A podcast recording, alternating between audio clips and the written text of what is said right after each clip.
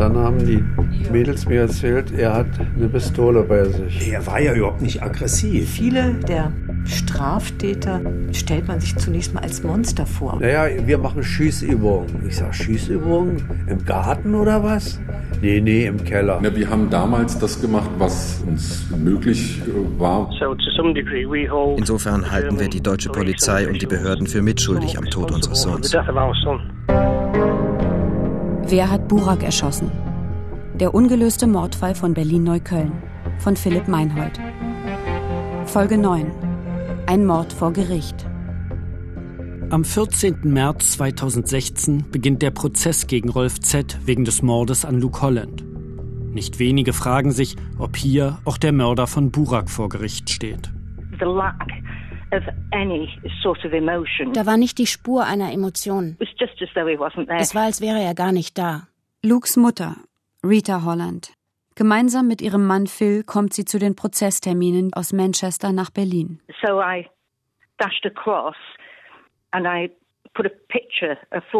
also bin ich nach dem Urteil zu ihm gestürmt und habe ein Foto von Luke an die Scheibe zwischen uns gehalten.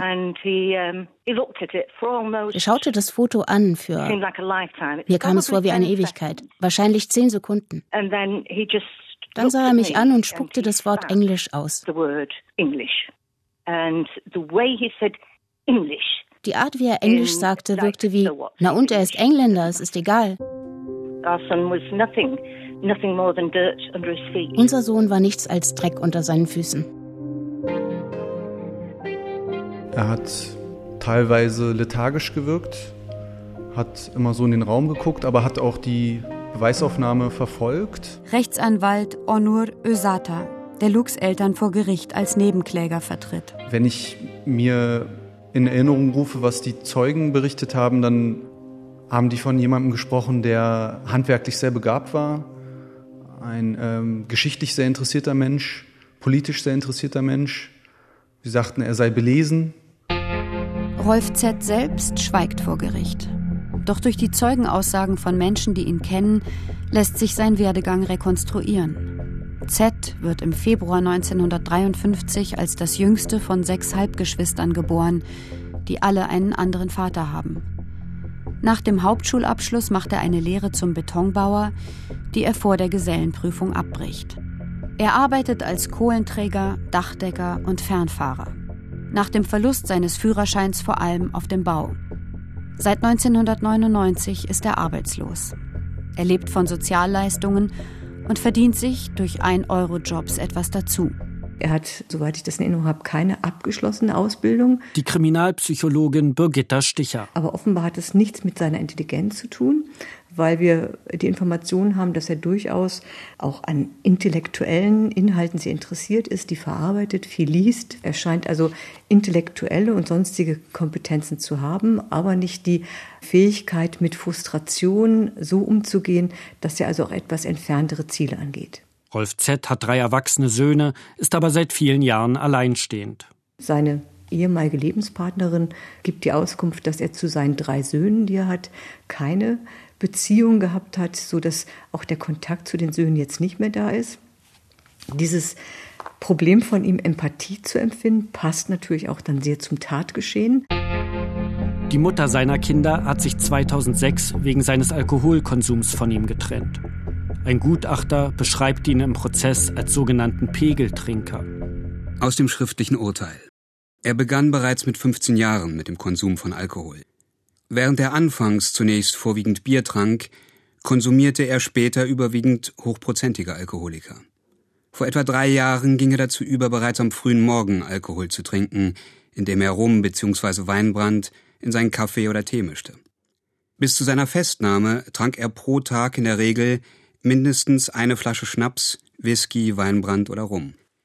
In unregelmäßigen Abständen konsumierte der langjährig alkoholgewöhnte Angeklagte, der eine Vielzahl verschiedener Schnapsflaschen sowie selbst aufgesetzten Alkohol in seinem Zimmer aufbewahrte, noch größere Alkoholmengen, was vereinzelt auch zu sogenannten Filmrissen führte. Es sind bei ihm ganz deutliche Hinweise darauf, dass er in einem extrem alkoholisierten Zustand fast so etwas wie eine Wahrnehmungsverzerrung hat. Dass er Aggression gegenüber anderen empfindet, andere für bestimmte Dinge verantwortlich macht, das wird dann in dieser paranoiden, alkoholverzerrten Wahrnehmungssituation noch viel extremer. Da der Vermieter die ehemalige Lebensgefährtin von Rolf Z nicht einzeln aus dem Mietvertrag entlässt, leben sie in einer Art Zweck-WG weiter zusammen. Nach der Festnahme von Rolf Z wird sie von der Polizei gefragt, ob er ihr gegenüber mal gewalttätig geworden sei. Zitat aus dem Vernehmungsprotokoll. Veronika K. Ja, das war ein einziges Mal. Da fing er wieder an mit den Kanacken, dass ich mit denen rummachen würde, wenn ich bei meiner Mutter wohne. Da wollte er in mein Zimmer rein und stürmte auf mich zu. Ich habe schnell die Tür zugedrückt und habe dabei seinen Fuß eingeklemmt. Er hat ihn dann zurückgezogen und ich konnte die Tür zudrücken und abschließen. Und am nächsten Tag wusste er das nicht mehr. Frage. Sie haben in der letzten Antwort den Terminus Kanaken gewählt. Veronika K. Ja, das war sein Wortschatz. Weil meine Nichte, die ist mit einem Araber verheiratet und die haben drei Kinder und weil ich zu denen Kontakt pflege, hat ihm das wohl nicht gepasst. Frage. Welche Einstellung hat denn der Rolf im Allgemeinen zu Ausländern? Veronika K. Keine gute, würde ich mal sagen. Naja, weil er die Araber und Türken, die haben ihm alle nicht gefallen. Frage. Gab es einen Grund für diese Abneigung? Veronika K.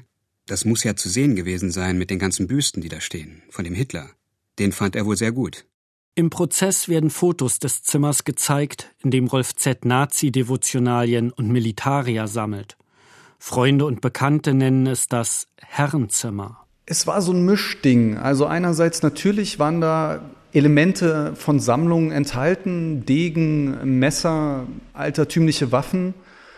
Andererseits gab es aber auch äh, Nazi-Devotionalien, die aber so platziert waren und in solch einer Menge vorhanden waren, dass man schon den Eindruck hatte, der Typ, der sammelt nicht nur, sondern der verehrt die Sachen. Also der hat da schon eine Sympathie für. Also die Beschäftigung gerade mit der Hitlerzeit, also mit der faschistischen Denkart hat natürlich zwei Grundmuster. Das eine ist eine ganz starke Schwarz-Weiß-Malerei. Es gibt auf der einen Seite die, die ausgemerzt, ausgerottet werden sollen und auf der anderen Seite die Guten, also die Arier und eben halt die Juden.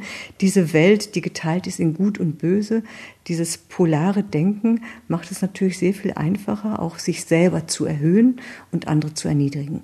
Und wenn ich andere abwertende, aufgrund einer Ideologie, einer Vorstellung, dann ist die Hemmschwelle, diese Menschen auch zu beseitigen, sehr viel geringer. Angesichts der vielen Zeugenaussagen und Indizien sind die Richter von der Schuld des Angeklagten überzeugt. Aus nächster Nähe habe er Luke Holland erschossen, wobei er die Arg- und Wehrlosigkeit des Opfers bewusst zur Tötung ausgenutzt habe. Rolf Z. habe sich extra einen langen Mantel angezogen, um das Schrotgewehr zu verbergen und dann aus ein bis zwei Metern Entfernung auf Luke zu schießen. Dieser habe keine Chance gehabt, sich zu wehren oder zu fliehen. Nach 20 Prozesstagen fällt im Juli 2016 das Urteil. Elf Jahre und sieben Monate Haft wegen Mord. Dass er zur Tatzeit erheblich alkoholisiert war, wird ihm strafmildernd zugute gehalten. Das Motiv bleibt im Unklaren. Aus dem schriftlichen Urteil. Die Kammer konnte insbesondere nicht feststellen, dass der Angeklagte explizit aus Ausländerhass oder aufgrund einer rechtsextremen Gesinnung den Entschluss zur Tötung des Luke Holland fasste. Es ist möglich, dass er auf die Betreiber und oder die Gäste der Bar del Rex wütend war, weil er sich von ihnen schlecht behandelt fühlte oder weil in dem Lokal vorwiegend Englisch und Spanisch gesprochen wurde. Die Kammer schließt aus, dass der Angeklagte den Luke Holland wegen eines vorangegangenen Streits oder nach einer von diesem ausgehenden Provokation töten wollte. Ob Rolf Z. auch für den Mord an Burak verantwortlich ist, wird vor Gericht nicht verhandelt. Wie wahrscheinlich ist es, dass Rolf Z. auch der Täter im Fall von Burak ist? Die Kriminalpsychologin Birgitta Sticher hatte in unserem ersten Gespräch noch vor dem Mord an Luke, einen möglichen Täter beschrieben. Ein frustrierter Einzelgänger voller Hassgefühle, der nicht zur Empathie fähig ist. Also ich finde, diese Beschreibung passt auf Rolf Z auch durch dieses nochmal bestätigte Empathiedefizit bei dem Täter von Luke Holland haben wir hier nochmal eine Bestätigung, dass jemand offenbar in seiner eigenen Welt lebt und sehr viel Frustration hat und auch die gefühlte Legitimation, andere, wie er selber sagt, die ihm in die Quere kommen, zu erschießen. Auch das Täterprofil aus der Fallbetrachtung des LKA, die bereits vor dem Mord an Luke Holland erstellt wurde, passt zu Rolf Z. Ein Einzelgänger, alleinstehend und sozial nicht sehr eingebunden, mit einer Affinität zu Waffen, weswegen sogar schon einmal gegen ihn ermittelt wurde, mit einem Ankerpunkt in der Nähe des Tatorts. Etwas, was dafür sprechen könnte, dass Rolf Z. am Abend des Mordes bei seiner Schwägerin und somit in Tatortnähe war. Nur wenige Stunden vor dem Mord an Burak wurde ganz in der Nähe die Britzer Baumblüte eröffnet. Um 17 Uhr spielt eine Oldie- und Country-Band, um 18 Uhr erfolgt der Fassanstich. Rolf Z. scheint solche Volksfeste zu mögen. Vor dem Mord an Luke war er auf dem Apfelfest in Oranienburg. Vielleicht könnte seine Schwägerin weiterhelfen. Doch vor Gericht macht sie von ihrem Zeugnisverweigerungsrecht Gebrauch. Einer Vorladung der für Burak zuständigen Mordkommission kommt sie nicht nach. Auch mein Versuch, mit ihr zu sprechen, scheitert. Als ich mit einer Kollegin bei ihr vorbeigehe, ist sie verreist. Stattdessen treffen wir auf die ehemalige Lebensgefährtin von Rolf Z., die das Haus währenddessen hütet. Vor dem Mikrofon äußern will sie sich nicht, aber über den Gartenzaun hinweg redet sie mit uns. Sie bestätigt, dass Rolf Z. seiner Schwägerin regelmäßig im Haus geholfen habe. Dass er Burak erschossen habe, glaube sie nicht. Die im Fernsehen beschriebene Kleidung des Täters passe nicht zu ihm. Ihr Ex-Partner habe nie Kapuzenjacken oder Basecaps getragen, nicht einmal T-Shirts auf dem Bau, sondern immer nur Hemden. Auch seine Schwägerin werde uns nicht weiterhelfen können. Das sei eine 80-jährige Frau, die froh sei, dass wieder Ruhe eingekehrt ist. Eine weitere auffällige Gemeinsamkeit ist die Ruhe des Täters nach der Tat, das sogenannte Nachtatverhalten, die Zeugen in beiden Fällen beschreiben. Also man kann versuchen, sich hineinzuversetzen, wann würde ich die Beine in die Hand nehmen und rennen. Höchstwahrscheinlich, wenn ich etwas in einer hohen emotionalen, affektiven Handlung tue und dann mich sozusagen auch noch fast abreagiere, um wegzurennen. Wenn ich es aber aus einer relativ gezielten, geplanten Handlung heraus mache, dann ähm, kann ich dieses Geschehen wie eine erfolgreiche Machtausübung auch noch von außen beobachten und vielleicht sogar genießen. Was Birgitta Sticher außerdem bemerkenswert findet, ist das geänderte Trinkverhalten von Rolf Z. Ausgerechnet zu der Zeit des Burak-Mordes. Vor Gericht hatte seine Ex-Partnerin erklärt, dass er auf einmal angefangen habe, bereits morgens Hochprozentiges zu trinken. Und eine Vermutung ist, wenn sie, die ihn so lange kennt, diese Veränderung so markant hervorhebt, dann könnte es durchaus eine Möglichkeit sein, hier mit den Erinnerungen an die erste Tat, wenn sozusagen der Alkoholpegel sinkt, da noch mehr nachzufüllen, um mit dieser Tat irgendwo auch fertig zu werden. Also auch wenn die starken Gründe unter Alkohol quasi ihn dazu geführt haben, das zu tun. Und auch wenn er Hassgefühle gegen Ausländer haben sollte oder auch de facto hat, dann kann es trotzdem sein, dass er sich Vorwürfe macht, was habe ich hier getan? Und die wegzudrücken ist natürlich mit Alkohol einfacher. Der Sachverständige im Prozess gegen Rolf Z bezeichnet Alkohol als mitursächlich für die Tat. Von einem unbehandelten Angeklagten gehe weiterhin die Gefahr vergleichbarer Taten aus. Was im Umkehrschluss heißt, durchaus möglich, dass er eine ähnliche Tat vorher begangen hat.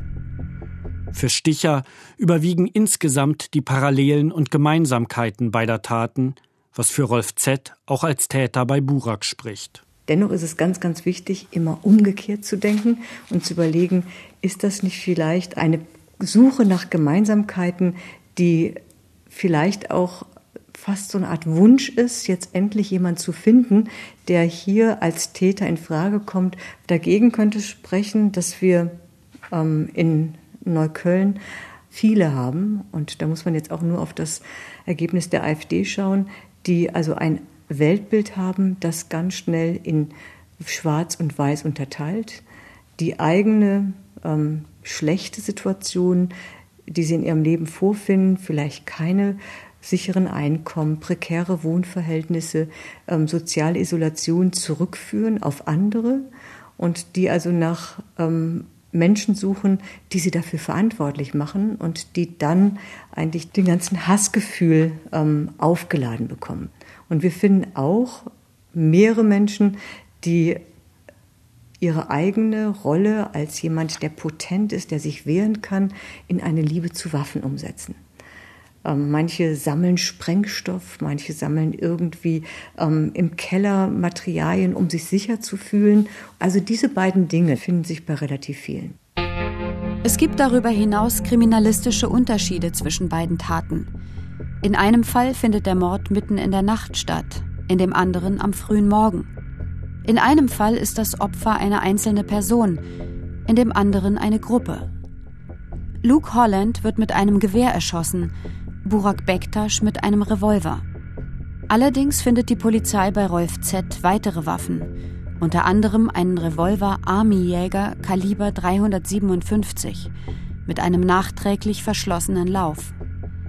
Bei einer kriminaltechnischen Untersuchung werden die sogenannten Züge des Revolvers, spiralförmige Rillen, die in den Lauf geschnitzt sind, mit der Anzahl der Züge auf der Tatmunition verglichen. Das Fazit der gefundene Revolver kann als Tatwaffe ausgeschlossen werden. Ich schreibe Rolf Z. einen Brief ins Gefängnis mit der Bitte um ein Gespräch. Er antwortet mir mit einer handschriftlichen Notiz, nicht interessiert. Es gab derer Versuche, eine Verbindung herzustellen äh, zu meinem Mandanten im äh, laufenden Ermittlungsverfahren. Die sind gescheitert. Unter Anlegung rechtsstaatlicher Prinzipien gibt es keine Anhaltspunkte, nicht einmal Anhaltspunkte, die einen solchen Rückschluss erlauben. Im Dezember 2017 treffe ich den Anwalt von Rolf Z., Daniel Lehnert.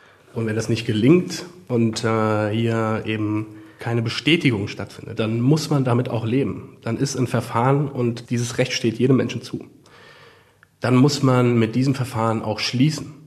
Nun ist das aus juristischer Sicht äh, einleuchtend. Trotzdem kann natürlich auch jemand, dem man es nicht nachweisen kann, für einen Fall verantwortlich sein. Was uns interessieren muss und was der Rechtsstaat zu betreiben hat, ist die Aufklärung von Straftaten. Wenn das nicht funktioniert und wenn eine Straftat, die passiert ist, passiert sein soll, in Vergangenheit nicht zu einer anderen Straftat passt, dann muss man es ertragen. Weil Sie sagen, der Fall passt nicht zu dem anderen. Es gibt doch ein paar Dinge, die schon passen. Ne? Also die Tatsituation auf offener Straße wird ein junger Mann erschossen. Es gibt keine Vorbeziehung zwischen Täter und Opfer. Der Tatablauf, ne? also dieses quasi Schießen aus nächster Nähe ohne vorherigen Streit und Auseinandersetzung. Das Äußere, so, da gibt es schon etliche Parallelen. Ja, also das sehe ich ganz anders. Also äh, all diese Angaben, die da wohl gemacht wurden, lassen jedenfalls nicht in Rückschluss zu, dass die, und ich sage es nochmal, auch akribisch arbeitenden Mordkommissionen entsprechend zu einem Ergebnis, zu einem Tätertypen äh, gelangen können. Gibt es denn aus Ihrer Sicht etwas, was konkret dagegen spricht, dass Ihr Mandant das gewesen sein könnte? Also das nochmal, ich ähm, sitze hier nicht und muss nicht irgendwelche und werde auch nicht ähm, formulieren, was konkret irgendwo gegensteht, sondern umgekehrt ist es so, dass die Fakten hier mir präsentiert werden müssten oder eben der Justiz präsentiert werden müssten, nicht umgekehrt. Ich frage, weil wenn man zum Beispiel sagen könnte, was Ihr Mandant in der Nacht gemacht hat, zum Beispiel, dann wäre es ja einfach auch diese immer wiederkommenden Mutmaßungen einfach von der Hand zu weisen. Ich bin hier nicht an der Stelle, irgendwelche Mutmaßungen von der Hand zu weisen, sondern ich stehe das immer noch so, als dass hier betrieben wird eine Hetzkampagne. Und ähm, wir müssen hier nicht die Gegenrede erbringen und schon gar nicht irgendwelche Erklärungen machen, wo wer sich aufgehalten hat. So läuft es in einem funktionierenden Rechtsstaat ab. Da kann man nur sagen, es gab in der Tat gewisse Hinweise, diesen Hinweisen sind wir nachgegangen. Der Sprecher der Berliner Staatsanwaltschaft Martin Steltner. Und man muss sagen, wir haben einfach diesen Verdacht nicht konkretisieren können. Es reicht nicht, irgendeine Vermutung aufzustellen. Wir müssen einfach Straftaten beweisen.